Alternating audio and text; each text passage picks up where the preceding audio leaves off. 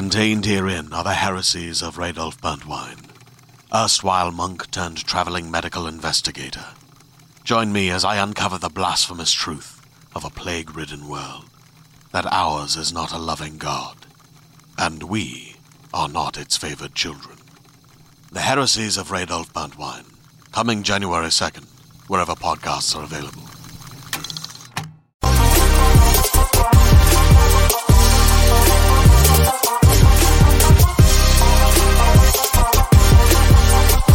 Hey, what's up, everybody? Welcome to this special Geek Bytes that we'll be doing every day for the next nine days. That's reviewing every episode of What If Season two to carry you through the holiday season. The Geek Buddies are here. I am the outlaw John Rocha, writer, producer, and host here on the Geek Buddies.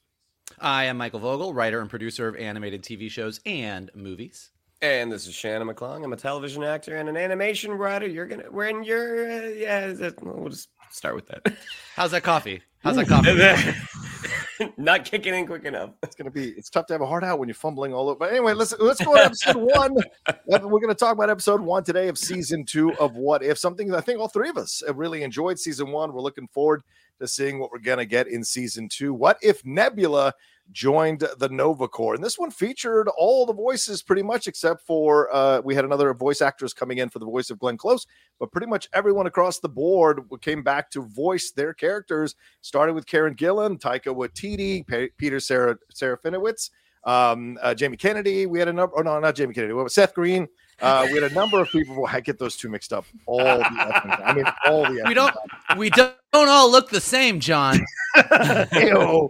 Michael Rooker and uh, and uh, even Jude Law coming back uh, to be Yon-Rogg. And this one basically is kind of a Blade Runner, uh, Ghost in the Shell, noir approach to What If, which I thought was great to see in the Marvel Universe. Thought the animation was gorgeous and everything like that. But the basic storyline is that uh, Nebula is now a member of the Nova Corps, and she is trying to solve this case about what happened to Yondu here at the beginning. She discovers it's got more to do with Nova itself, and that Nova Prime herself has made a deal with Ronan after uh, having stopped Ronan from attacking her planet by putting the shield up.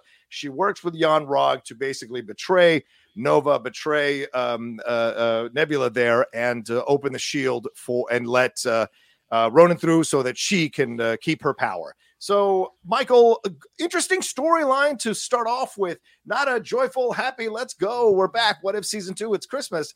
Much more noir, darker, rainy, uh, dour approach uh, here to start the season. Uh, but also talking about hope and redemption. So what are your thoughts on, on the storyline here overall? I, I like that you said it was kind of Blade Runner. I mean, I'm trying to be nice it's, for the kids who haven't seen Blade Runner. So, yeah, go ahead. Yeah, it's Blade Runner. Yeah, basically. It's Blade Runner. Yeah. Uh, I, I thought it was great. I think the greatest Christmas present that us geeks can get this holiday season mm-hmm. is What If coming along and reminding us why we like the Marvel Cinematic Universe great in the point. first place. And I think in a half hour, uh, this episode of What If kicking things off told a better story that felt more like Mar- the Marvel that we loved than the past three or so Marvel movies that we've gone to the theaters to see. Mm-hmm. Uh, I think it was great. I think it was a blast. Um, you know, I think it kind of shows, and I do think the next nine days are going to prove this out. I think the reason that Marvel might be able to pull through the slump that they are in right now mm. is in the ten years leading up to where we are now that they had ten plus or ten or ten or plus years. Sure. Um, they created a bank of characters that we love. Mm-hmm.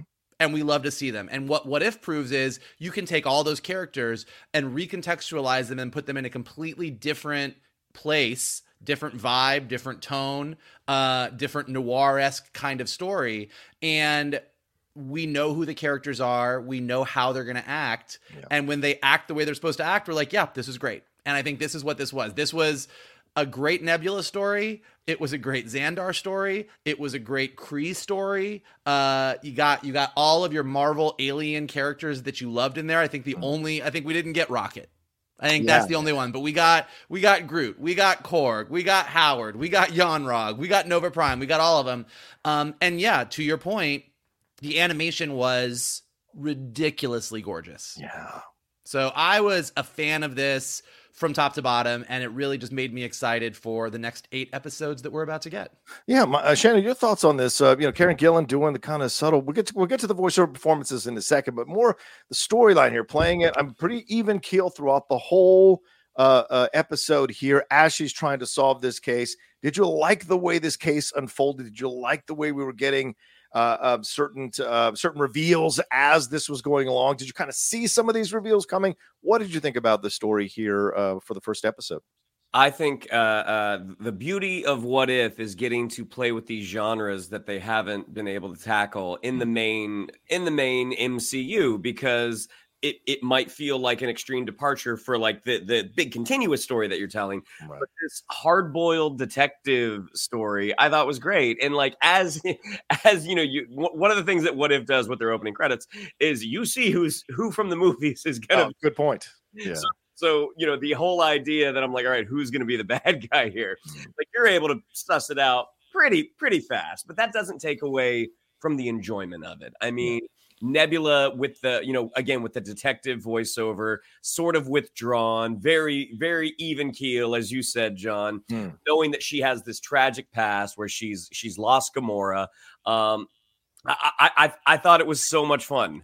Um, and Peter Serafinowicz, Serafinowicz, yeah. Um, I, I love his character. I mean, it, mm. you know, he's he's one that got knocked off in the first first Guardians, but I yeah. think he's such a fun he's such a fun presence in this, and bringing back Jude Law. Like, I was really surprised that Jude yeah. Law did this, um, but getting to a character that may that isn't a film that mo- some folks weren't a big fan of, but getting to see him in this, mm-hmm. um, it was a lot of fun. And I-, I hope they are able to continue to play with different genres, because this was a blast. Yeah, as as a hardcore Blade Runner fan, I really loved this episode for the most part. I have a couple of nitpicking things, but other than that, I really enjoyed uh, this episode. It's a full thirty minutes too. I thought it was going to be like a twenty-two, you know, kind of kind of cut it a little bit, but it was uh, it was with credits. I mean, it was gonna. I, I liked that it was they took its time and went place to place and gave you some.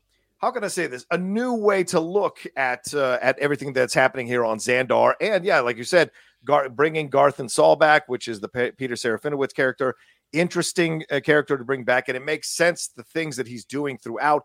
But the way they bring the certain sections of this uh, of uh, Xandar to life, I really enjoyed from the beginning there with the rain and the whistling and that, uh, that um, uh, arrow thing that he's got. Um, which I don't know the name of just yet, but like the arrow thing that he the Yondu uses to where we see what this is all about. And she's got the schematics. We go to Howard the Duck's place, and Howard's place is has its own life. We see um, we see uh, Korg there. We see who's the homie with the with the knife with the hands for knives. It's his friend there from Ragnarok. I forget. He's the bartender. Oh no, he's he's one of the guys there. Uh, and then you get Drax in there getting mad at the arcade machine. But you get the back and forth, and you get the interesting uh, nature of it all, and that everyone is out for themselves to a degree. And then we get everything that goes on when she breaks out Yon-Rogg, when they go underneath. Really interesting stuff that you get. And then the twist, which you kind of saw coming. It's Yon-Rogg, for God's sakes. Um, but the, the Nova Prime twist I liked um, overall as well, even though maybe you might have suspected that might have been a part of it. And her turning on them I thought was fantastic as well, and ended up uh, taking care of of uh, of Ronan. And I wonder if this is the theme going forward, Shannon. Do you think this is what we're going to be focusing on, this feeling of uh, redemption uh, and hope? Because it's almost meta in a way, because Marvel right now is maybe seeking a way out of the dark into the light, as the Watcher gave us a little bit of narration. Do you think they're they're accidentally meta right now with the, with this episode? Do you like this? Do you have the sense that this is the feeling we're going to get throughout these next nine episodes? I mean, I think with a lot of stories, hope tends to be a recurring theme. Sure. Um, the, these were written a while ago. Right, uh, right. M- more than likely, the first two seasons were probably written around the same time. Um, so more than likely, I think it's probably just a little bit of serendipity. Um, yeah. But my guess is this will this will probably not be the theme of the whole season, because... Okay. I feel like the theme of the of the first season was just the whole idea of, you know, the Guardians of the Multiverse. Right. Um, everyone kind of getting a second chance.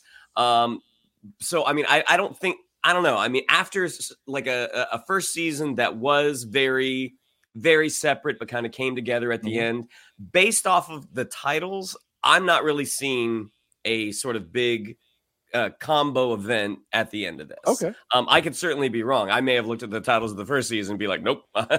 And I would have, and I would have been incorrect. Um, but no, I mean, I, I don't think that's going to be the recurring theme of the season, but it was definitely the recurring theme of this, of this episode. And mm. again, sticking with that classic hard-boiled detective trope, the person who hired you is ultimately the bad guy. Right. Yeah. Right. Exactly. Yeah. What did you think, Mike, about uh, the themes of hope and redemption here? Do you sense that we're going to a larger story? Do you see maybe seeds being planted as someone who is showrun and understands that you've got to connect these episodes to lead to something at the end? Do you sense they've maybe laid a little groundwork for something here?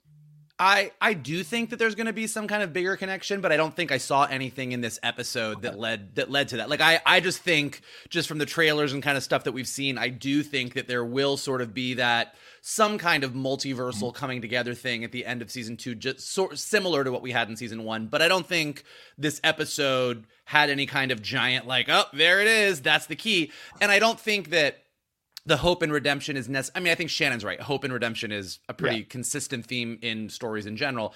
But I think what's great about What If is that every every week we can get something new. We might get a another rip-roaring comedic episode. We might yeah. get an action movie. We might get, you know, a horror genre.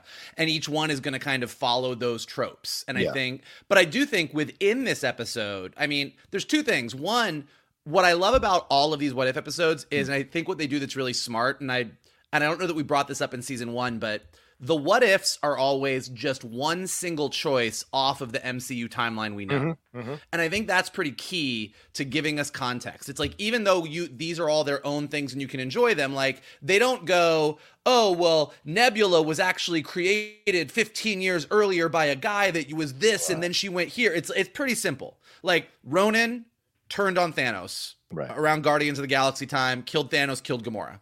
That's the only difference from our timeline that we know, mm-hmm. and we end up here. So we sort of are like in a little bit of familiar territory, even though it's unfamiliar. But then, separate from the Marvel Universe, and to your points about hope and redemption, this episode visually and in the writing was so strong in that the idea of light and darkness was so clear. The Nova yeah. Corps... The, the Nova Corps kind of mantra of don't go don't go away from the light, don't yeah. shy away from the light, be true to the light, all that stuff. The idea that the giant shield, you know, we know Xandar is this very sunny, bright place, and that it was the shield closing that kind of turned it into Blade Runner. Yeah. You know, and so Blade Runner is so inherently dark and rainy and moody, and then at the end, the shield generator parting and the light coming back. So within the episode of just kind of telling a really nice, tight story on its own, yeah. the visual the writing, everything just kind of worked together to make that redemptive arc in that sort of detective noir-esque universe really, really hit home. Yeah, let me ask you one one thing before we get to a bit of a mini break here. The rep, the writing here was interesting, Michael, and of course, Shannon, definitely right afterwards, both of you writing numerous animated shows. So what did you think about the construction of the writing here and the back and forth and the dialogue here? Uh, between um, between Nebula and, let's say, uh, Howard, and Nebula and Yon-Rogg, and then Nebula with Nova Prime, uh, and how this all led, and even the uh, voiceover uh, at both at the beginning and the end here from the Watcher, Jeffrey Wright there. Uh, what did you think about the writing here? What stood out to you in, in some of the construction of the episode and the writing? Um, I mean... The writing for the show has been very, very consistent. Mm. Um, the characters sound like the characters. And even though you're switching up the genre, I mean, there are some there are some mild alterations that they've probably made, but ultimately the characters are the characters. I mean, as Vogel pointed out, that one of the one of the positives of this incredible run that Marvel has had is there is this this massive stable of characters that the audience knows right off the bat. And mm-hmm. it's people that you haven't necessarily seen put together before. Right. Um, so just in terms from the plotting, the dialogue, I mean, I love the dialogue between uh, Saul and, and Nebula right at the beginning. And again, mm-hmm. that was just, that was just teeing up beautifully what this episode is, but also all of the uh, back and forth that she had with Howard and with Korg. Yeah. I mean, again, everything is just, I mean, the, the comedy is there. It's not hitting you over the head. The com- but the comedy is very much there. Um, that Marvel, that Marvel comedy. Um, and again, I think, I think it's, I, I think as animation writers, we like to pat ourselves on the back a bit. And it's like, no, the, the, the writers of this, of this, um, series are, yeah. have been able to do something that some of the folks in the main, uh, in the theaters have not been able to do recently. Okay. All right, Michael, what are your thoughts on the writing here and how this episode was constructed? Right, and the, the back and forth, rather, in some of these scenes here. What stood out to you? What worked for you as you're watching it? Yeah, I mean, just to echo what Shannon said, there's this thing, uh, like, I, I've talked to some writers about it. We call it, like, the Bugs Bunny rule. Oh, okay. Um, the thing that makes Bugs Bunny and the Looney Tunes characters great is that, like, if you take Bugs Bunny and Daffy Duck and you say, Bugs Bunny and Daffy Duck go on a cruise. Bugs Bunny and Daffy Duck go to Vegas for the weekend. Bugs Bunny and Daffy Duck go to Disney World. It doesn't matter what you say. You sort of inherently know what you're in for. You know that Daffy is going to act a certain way. You know that Bugs is going to one up. Like, you just know because you know the characters so well. And What If works because it follows that Bugs Bunny rule. Like Nebula, putting like it, if you put, um, I'm trying to think of a character. If you put Star-Lord mm-hmm. as the lead of a noirish Blade Runner, very serious thing, it's not going to work. Yeah, it's yeah. going to, it's going to be the opposite. You're going to be right. like, this is a funny take on, let's watch someone who's a complete moron be Harrison Ford in Blade Runner. Like right. it's not going to work. And you know that, but Nebula is just the right choice because everything about her personality, you're like, I get it. Yeah. This is who she is. Uh, and when she walks in, you know, when, when she's sitting down with Howard and Howard is like, I don't know. So who, what kind of moron would understand what this thing is? And then Korg pops up and he's like, hello. And you're like, oh yeah, got it. Like you just sort of get who the characters are. And I think that, um, it speaks very highly of like the Marvel characters that we've fallen in love with over the past years, but it's it's really good writers who know how to use those characters. They know, know which characters to pick. You're like, okay, we're doing a space thing. Yeah. Here's who I have on the table.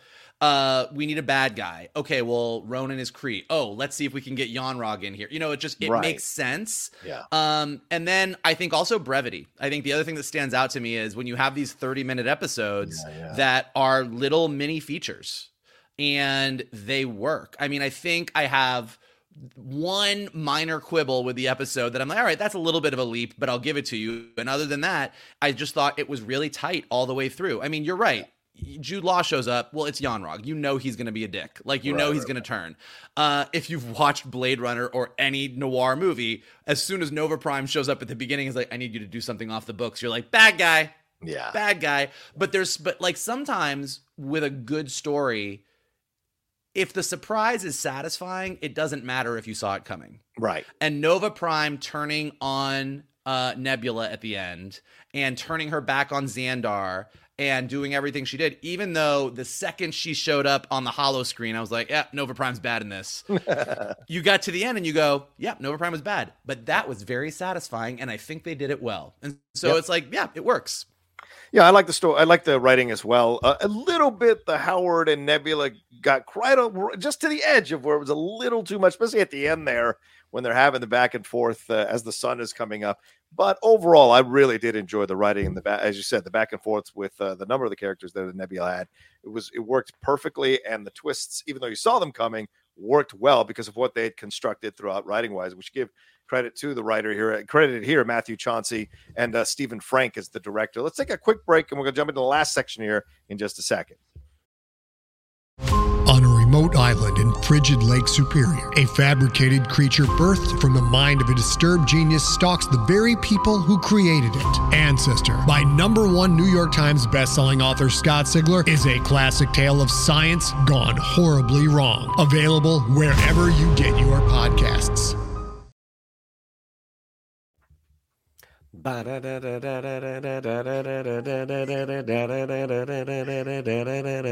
I suppose I could play music there. Off of Shannon.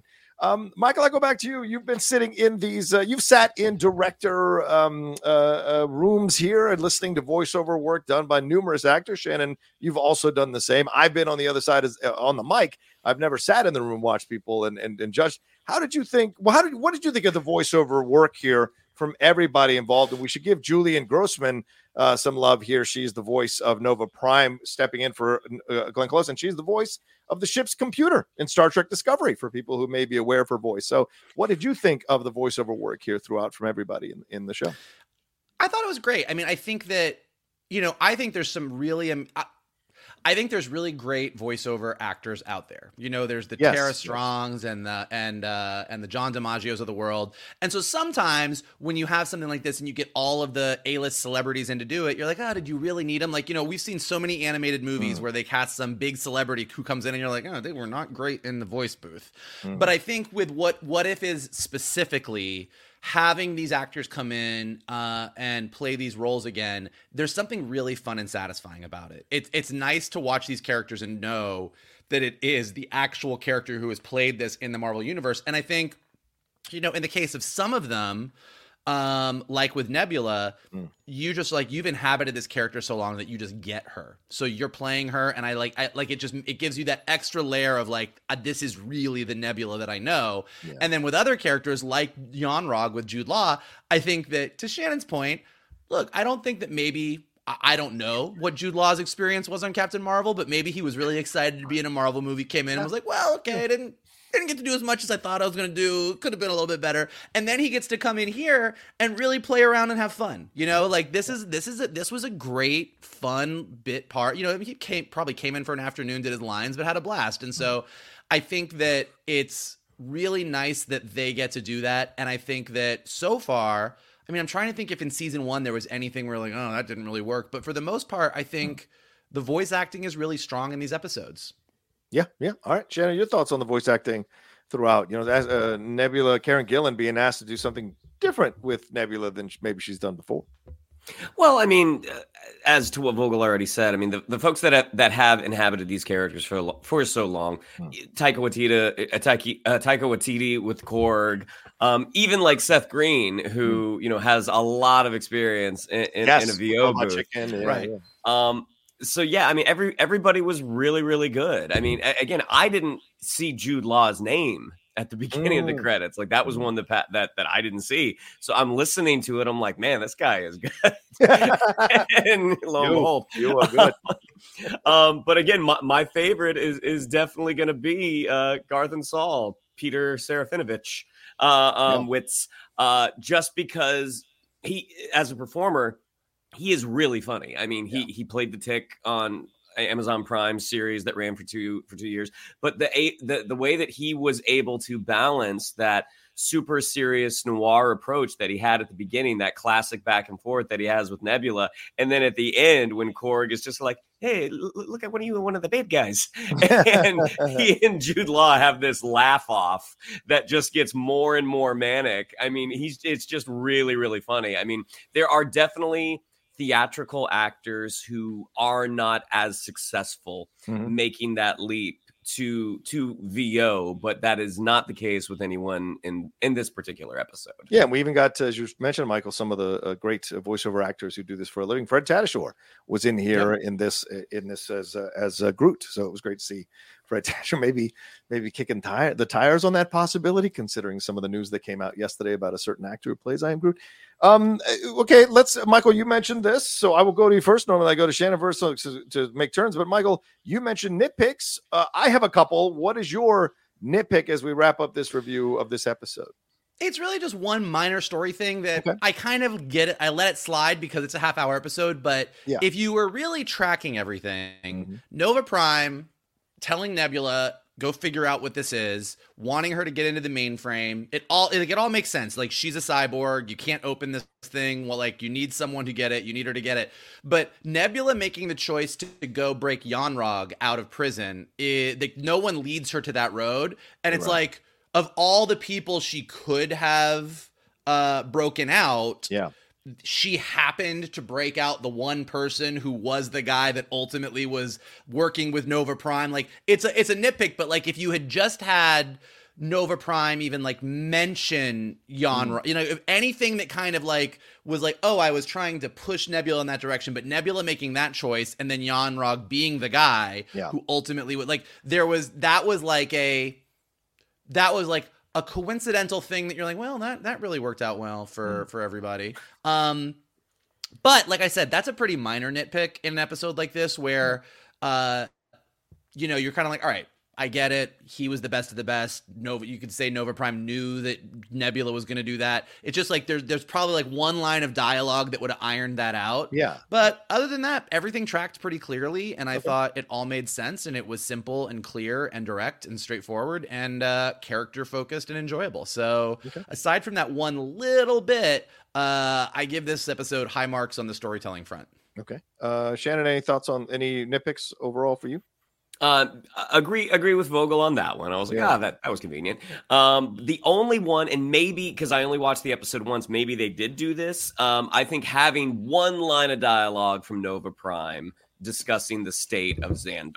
Like, I don't know how much longer we're going to be able to do this. It isn't until the end. She doesn't yeah. say anything. I've seen it twice now. She doesn't say anything until the end. So, yeah. Well, she does say, I don't know that Xandar is going to survive the night. Right, right, right. But she's not saying but, it because, you know. Right, fair. Right. Yeah, exactly, yeah.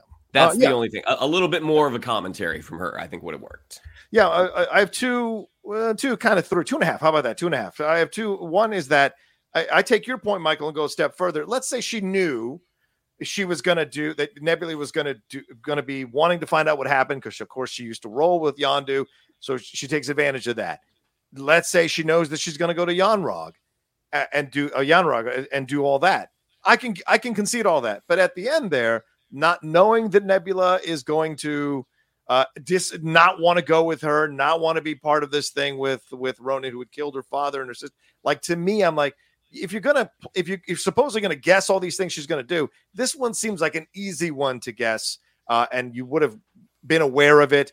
And then we got a little bit of her prejudice there, because she said, I'm not going to take your hand and, and you're a machine or whatever, and then shoots her and, and kills herself in essence. So yeah, I thought that was a little bit of a nitpick for me. I also would have liked a stronger motivation from Howard the Duck other than liquor license, maybe just something a little bit liquor license and then something else. I think that would have uh, solved that problem for me. And I would have liked a little variation in Karen Gillan's voiceover work. I know Nebula most of the time is very breathy, and she does it very breathy, and I usually don't mind it. But this was so even keel. I wanted just some some emotions to pop up. You know, even Harrison Ford in Blade Runner, Deckard had emotions in certain moments. So I would have liked some emotion to pop up beyond the screaming and those moments that are logical. Uh, but other than that, no complaints on Karen's performance. She was great, but just a little bit of variation emotionally. Um, uh, I would have liked overall. So that, but yes, overall episode effing fantastic. Just some nitpicks there.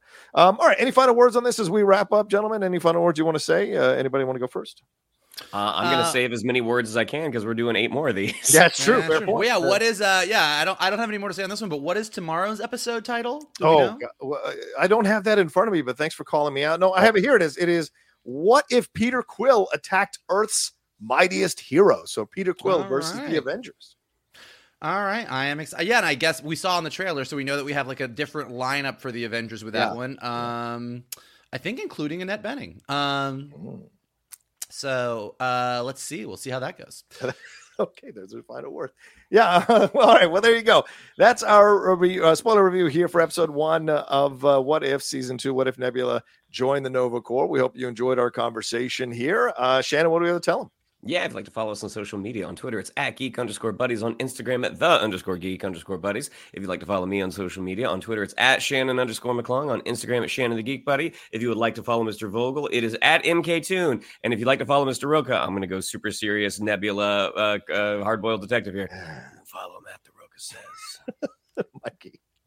Uh, well, I hope you like us, because you got eight more days of us. And here's what you could do to help us do what we do. You can smash that like button below, subscribe to Johnny's Outlaw Nation page, leave your comments below. What did you think of this episode? What if? How do you think it stacks up to season one? How do you think these animated episodes stack up to the regular M C U? Let us know everything below. If you're listening to us on a podcast, leave us some comments and some stars so we go up in the rankings and more people can find us. And as always, the best thing you can do is retweet this video, post it on your socials, send it to your friends, and tell them to hang out with your buddies, the Geek Buddies. There you go. show. And of course, tomorrow we're going to be dropping our regular show, our weekly regular show that we do. And our main topic will be our discussion of episode two of What If. So it's going to be attached to all the other stuff. So be aware of that. It will not be a separate video tomorrow, but after tomorrow going forward, it will be a separate video. And then we'll see what happens near the end there next week when we all come back from our vacay or our holiday here. Uh, all right. Thank you all so much for joining us. And we'll talk to you next time with another brand new episode here of the Geek Bytes. Do we, do we, should we do a thing? Do you guys want to do a thing or just kind of end? Just, it's a bite. It's a bite. Okay. Just, a go. Bite. just go exactly. with it. It's a bite. Bye, Bye everybody.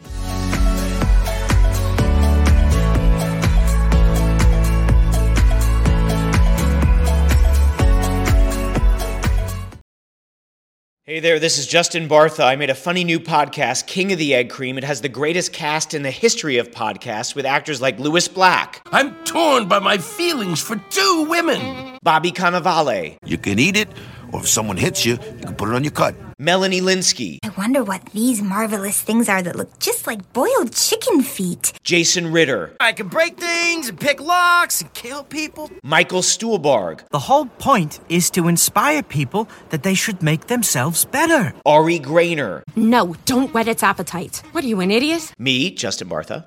That's not just any egg cream, that's a Lemke's special. And all narrated by the hilarious Richard Kind. This is the story of Harry Dalowitz. And how he rose from nothing to become New York's King of the Egg Cream. So if you like funny true stories, come listen to King of the Egg Cream, available wherever you get your podcasts.